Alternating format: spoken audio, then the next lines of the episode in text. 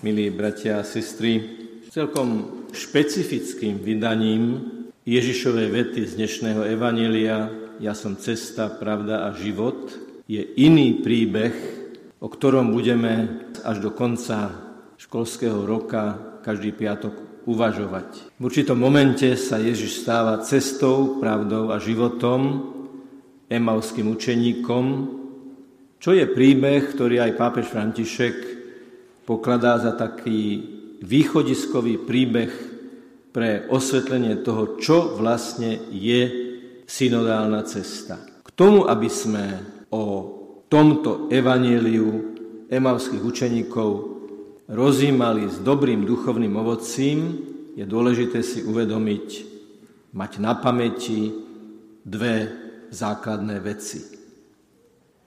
Prvá je tá, že na rozdiel od iných starobilých príbehov, ktorých autory i protagonisti sú mŕtvi, Evangelium je starobilý príbeh, ktorého hlavný hrdina žije a hlavný autor vanie, lebo je to Duch Svety.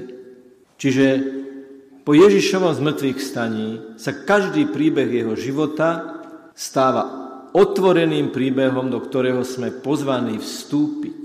A druhé, a z toho vyplývajúce je, že moc toho istého Svetého Ducha, ktorý pôsobil pri písaní tohto Evanelia, ten istý duch je tu, je v nás.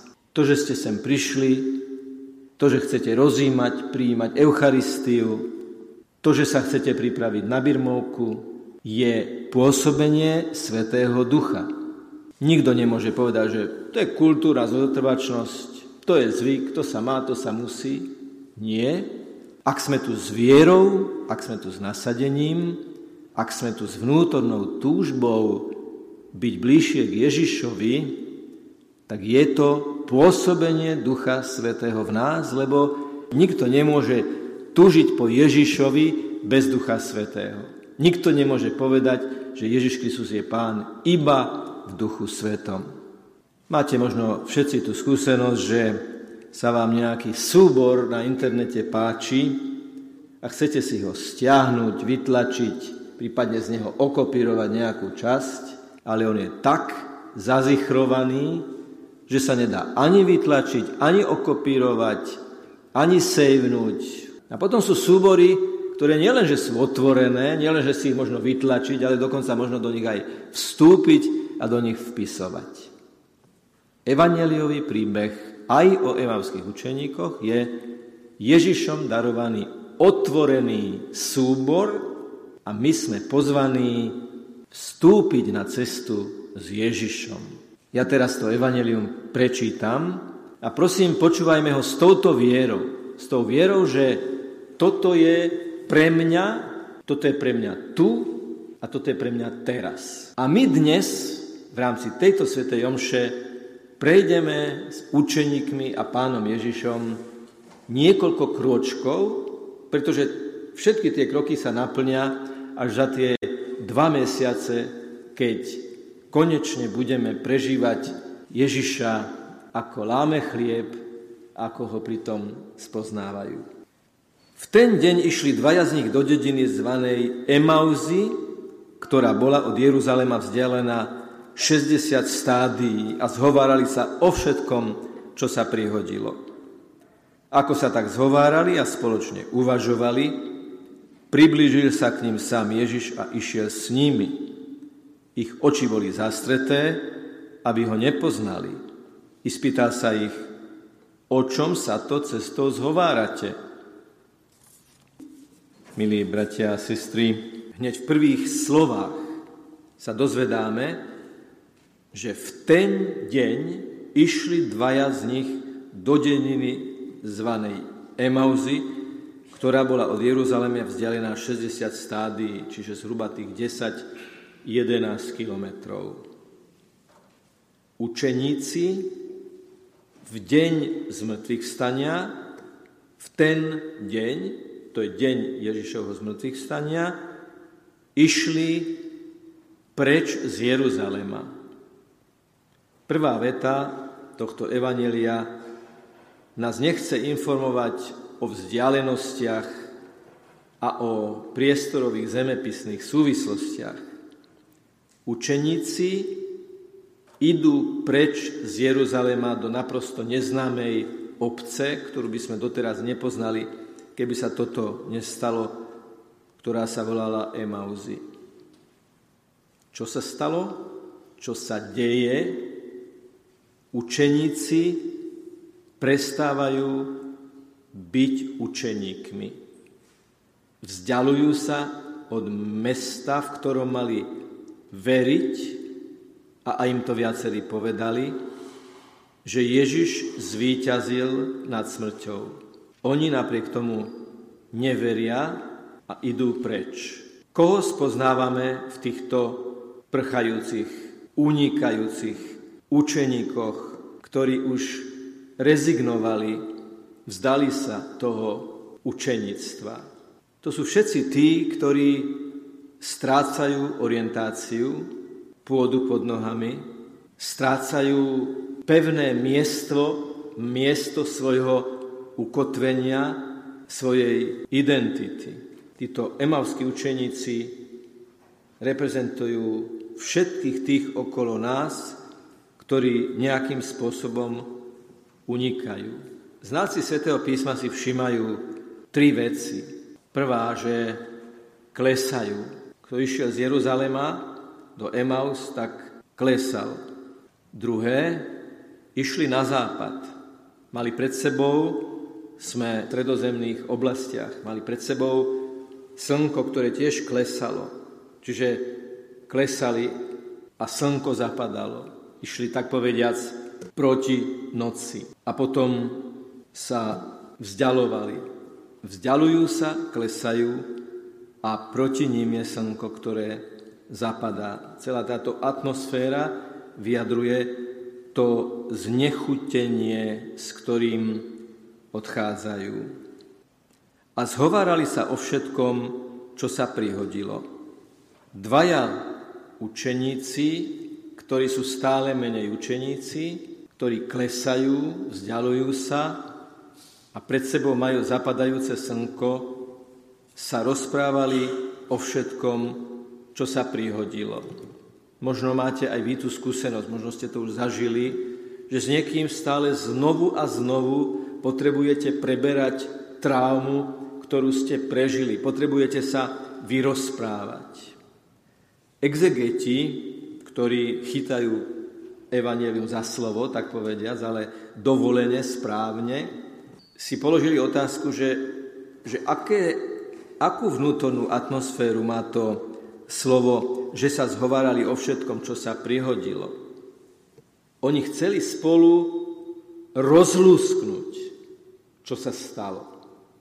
Oni sa nerozprávali pokojne, s odstupom a s nadhľadom, ako keby o nejakej neutrálnej veci. Oni zažili niečo veľmi, veľmi náročné a spolu znovu a znovu, vieme si to ľahko predstaviť, si to znovu opakovali. Zaciklili sa nejakým spôsobom do toho svojho sklamania, ktoré museli prežiť. A niekedy to tak je, že ak dvaja ľudia, ktorí stratili nádej, sa spolu rozprávajú, tak jeden druhého ešte viac stiahuje do tej beznádeje, do tej tmy, do toho západu, do toho klesania. Ako sa tak zhovárali a spoločne uvažovali, priblížil sa k ním sám Ježiš a išiel s nimi. Kvôli tomuto sa naša dnešná téma volá diskrétna zóna v banke, keď si niekto robí nejakú operáciu, tak je tam taká tabulka, taký stojan, tam je napísané, že diskrétna zóna, aby, aby nikto nevidel do účtov, do osobných záležitostí človeka. A aj keď sa človek pohybuje v priestore, tak so známymi sa stretne, ale s neznámymi nie. Jednoducho, ako keby mal človek okolo seba taký kruh pomyselný. Ježiš robí niečo veľmi nezvyklé, Dvaja idú, dvaja sa rozprávajú, teda majú nejakú tému. Z diálky bolo asi zjavné, že to, o čom sa rozprávajú, že sú veľmi do toho zabratí, že ich to pohlcuje, že tým žijú. A Ježiš sa k ním pripája a ide s nimi. Vzdialujú sa, Ježiš s nimi ide zlým smerom. Nie v zmysle súhlasu. Vzdialujú sa, ale ide s nimi. Synodálna cesta, ako nám ju ponúka církev, je o ochote kráčať s ľuďmi, ktorí niekedy kráčajú aj inak ako my. Nie v zmysle súhlasu, nie v zmysle poddania sa, ale v zmysle empatie a počúvania. Ježiš prekračuje ich intimnú zónu a kladie im otázku, o čom sa to cestou zhovárate. Ježiš aktívnym spôsobom vstupuje do komunikácie. A sú tu dve pozvania. Jedno pozvanie je nechať si Ježišom narušiť tú našu intimnú, diskrétnu zónu. Totiž treba povedať aj slovami svätého Augustína. Nikto nepozná lepšie nás ako Ježiš. Lepšie ako my sami. Augustín to vyznáva. Pane, ty ma poznáš lepšie ako ja sa sám poznám. Ty lepšie vieš, čo potrebujem. A najmä v situáciách, keď sa nám zdá, že, že unikáme, že ideme zlým smerom, že sme znechutení, tak v živej viere, že toto evanelium je aj o nás, je dôležité dovoliť Ježišovi, aby nám prekročil tú diskrétnu zónu, aby, aby prišiel nielen k nám, ale aby vstúpil celkom do nás, do nášho vnútra, aj do tých 13 komnát nášho vnútorného sveta. A potom je tu ešte jedno pozvanie, a to je náročné, odvaha nadvezovať rozhovor. Keby prví kresťania nemali odvahu nadvezovať rozhovor so svojím prostredím, so svojimi priateľmi a známymi, že prekročí diskrétnu zónu, prekročia diskrétnu zónu ich náboženského života, tak by sme tu dnes nesedeli. Oni mali, tí prví kresťania, utláčaní, prenasledovaní mnohokrát, pod tlakom okolností, vnútorný ťah na bránu, že sa nebáli povedať druhým, že by s nimi chceli nadviazať nejaký rozhovor. Po vlaku sedela skupina ľudí a ja medzi nimi. Bola to taká zvláštna situácia, že nikto sa s nikým nerozprával. Jednoducho, niekedy sa to stane náhodným výberom v tom kupe, nebol to otvorený vagón, ale bol to kupe pre 6 ľudí a nikto sa s nikým nerozprával. Oproti mne sedel starší muž, ktorý veľmi sústredene na takom drevenom lopáriku si krájal klobásku na také tenké krúžky. A ja som robil len jednu vec, ktorá je naprosto ľahká a jednoduchá. Povedal som mu dobrú chuť. A on na to neodpovedal ďakujem, ale povedal, viete, pán Farár, čo som sa vás chcel opýtať? Jednoducho nadviazať rozhovor, naťuknúť ten krunier. A on sa veľmi rýchlo môže otvoriť. Ešte druhý a posledný príbeh z jednej čakárne, lebo čakáreň v nemocnici, ak máte tú skúsenosť, mnohohodinovú, tak viete, že tam sa vytvorí taká veľmi zvláštna atmosféra. A jak tí ľudia hromžia v tej 3., 4., 5. hodine, tak je to tiež situácia, že potrebujú, aby sa k ním niekto pripojil a povedal im ľudia, môžeme sa na to vidieť, pozerať aj iným spôsobom. Zrazu jeden z tých, čo tam boli, zmizol a všetci si asi mysleli, že už nevládze, ale zrazu sa vrátil a hovorí jednej tej pani. Pani, vy ste hovorili, že by sme si tu mohli urobiť aj pomaličky táborák a ja som vám prinesol pagáčiky. A začal zo sačku takto tým ľuďom, ktorí sa vôbec nepoznali, ktorí nevedeli, kto čo sú, rozdávať pagáčiky. A jedna pani hovorí, viete čo, ja mám cukrovku a že si veru aj dám. A tie pagáčiky dokázali rozpustiť tú atmosféru. Toto sú také kuriózne situácie, ale všetci vieme, že sú aj oveľa jednoduchšie každodenné situácie, keď nám Ježiš hovorí, pozrite sa, ja vás pozývam urobiť to, čo som ja urobil s tými evanskými učeníkmi. Že som sa k ním pripojil, že som s nimi kráčal a že v určitom momente som nadviazal komunikáciu to chce niekedy odvahu a najmä to chce veľmi modlitbu k Duchu Svetému, veľmi to chce taký jemnocit a rozlišovanie, pretože niekedy by to naozaj mohlo byť niečo násilné, ale niekedy je to naozaj niečo, čo zaberie a rozpustiť to strašné mlčanie, tú, tú uzavretosť do, do niečoho, čo je veľmi negatívne. A my vieme, a to bude téma o týždeň, že Ježiš tým, že sa k ním pripojil, s nimi kráčal, možno sa aj na neho pozerali, že čo, čo, čo sa ako deje, ale on pred tými pohľadmi nielenže necúvol, môžeme si to aj takto predstaviť, je legitimné mať určitú predstavivo, že ako sa to asi tak v detailoch odohrávalo, on sa ich dokonca ešte aj opýta, že o čom sa to cestou rozprávate. Ale oni to veľmi potrebovali. Povedal by som ako poslednú myšlienku, že niekedy aj v našich rozhovoroch a v našej komunikácii v uzavretom kruhu sme ako na kruhovom objazde. Chodíme dookola, dookola, dookola a potrebujeme niekoho, kto nám pomôže konečne vykročiť na cestu. Ježiš to dnes hovorí, ja som cesta.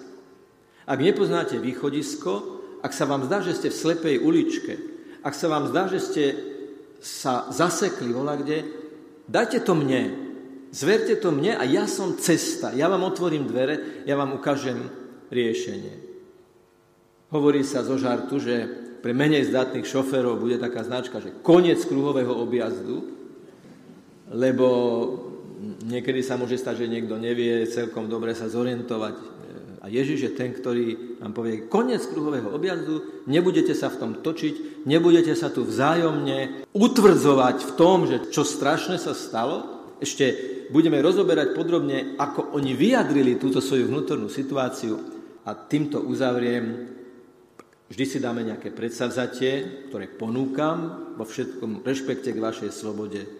Buďme komunikatívni, nebojme sa pripojiť, nebojme sa osloviť, vždy pritom majme v sebe lásku, dobroprajnosť, empatiu a pomôžme druhým, keď sa dejú tri veci. Klesajú, stmieva sa a vzdialujú sa.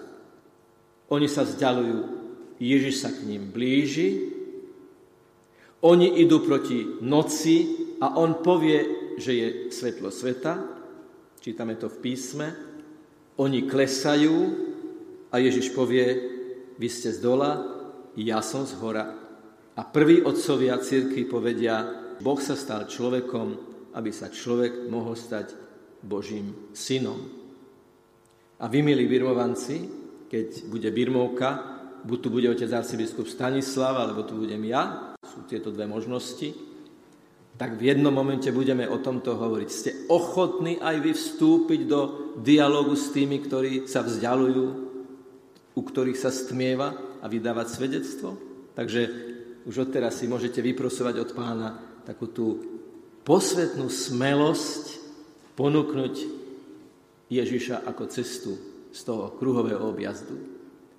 Za chvíľu budeme príjmať Eucharistiu a dnes, keď budete mať pred očami zdvihnutú hostiu, rozlomenú so slovami hľa baránok Boží, ktorý sníma hriechy sveta a keď ho potom príjmeme do srdca, pána Ježiša, tak môžeme si povedať, páne, ďakujem ti, som ti vďačný, klaniam sa ti za to, že z mojich kruhových objazdov, z mojich slepých uličiek, z mojich tunelov si to ty, ktorý ma vyvedieš. Aj dnes, aj tu, aj teraz.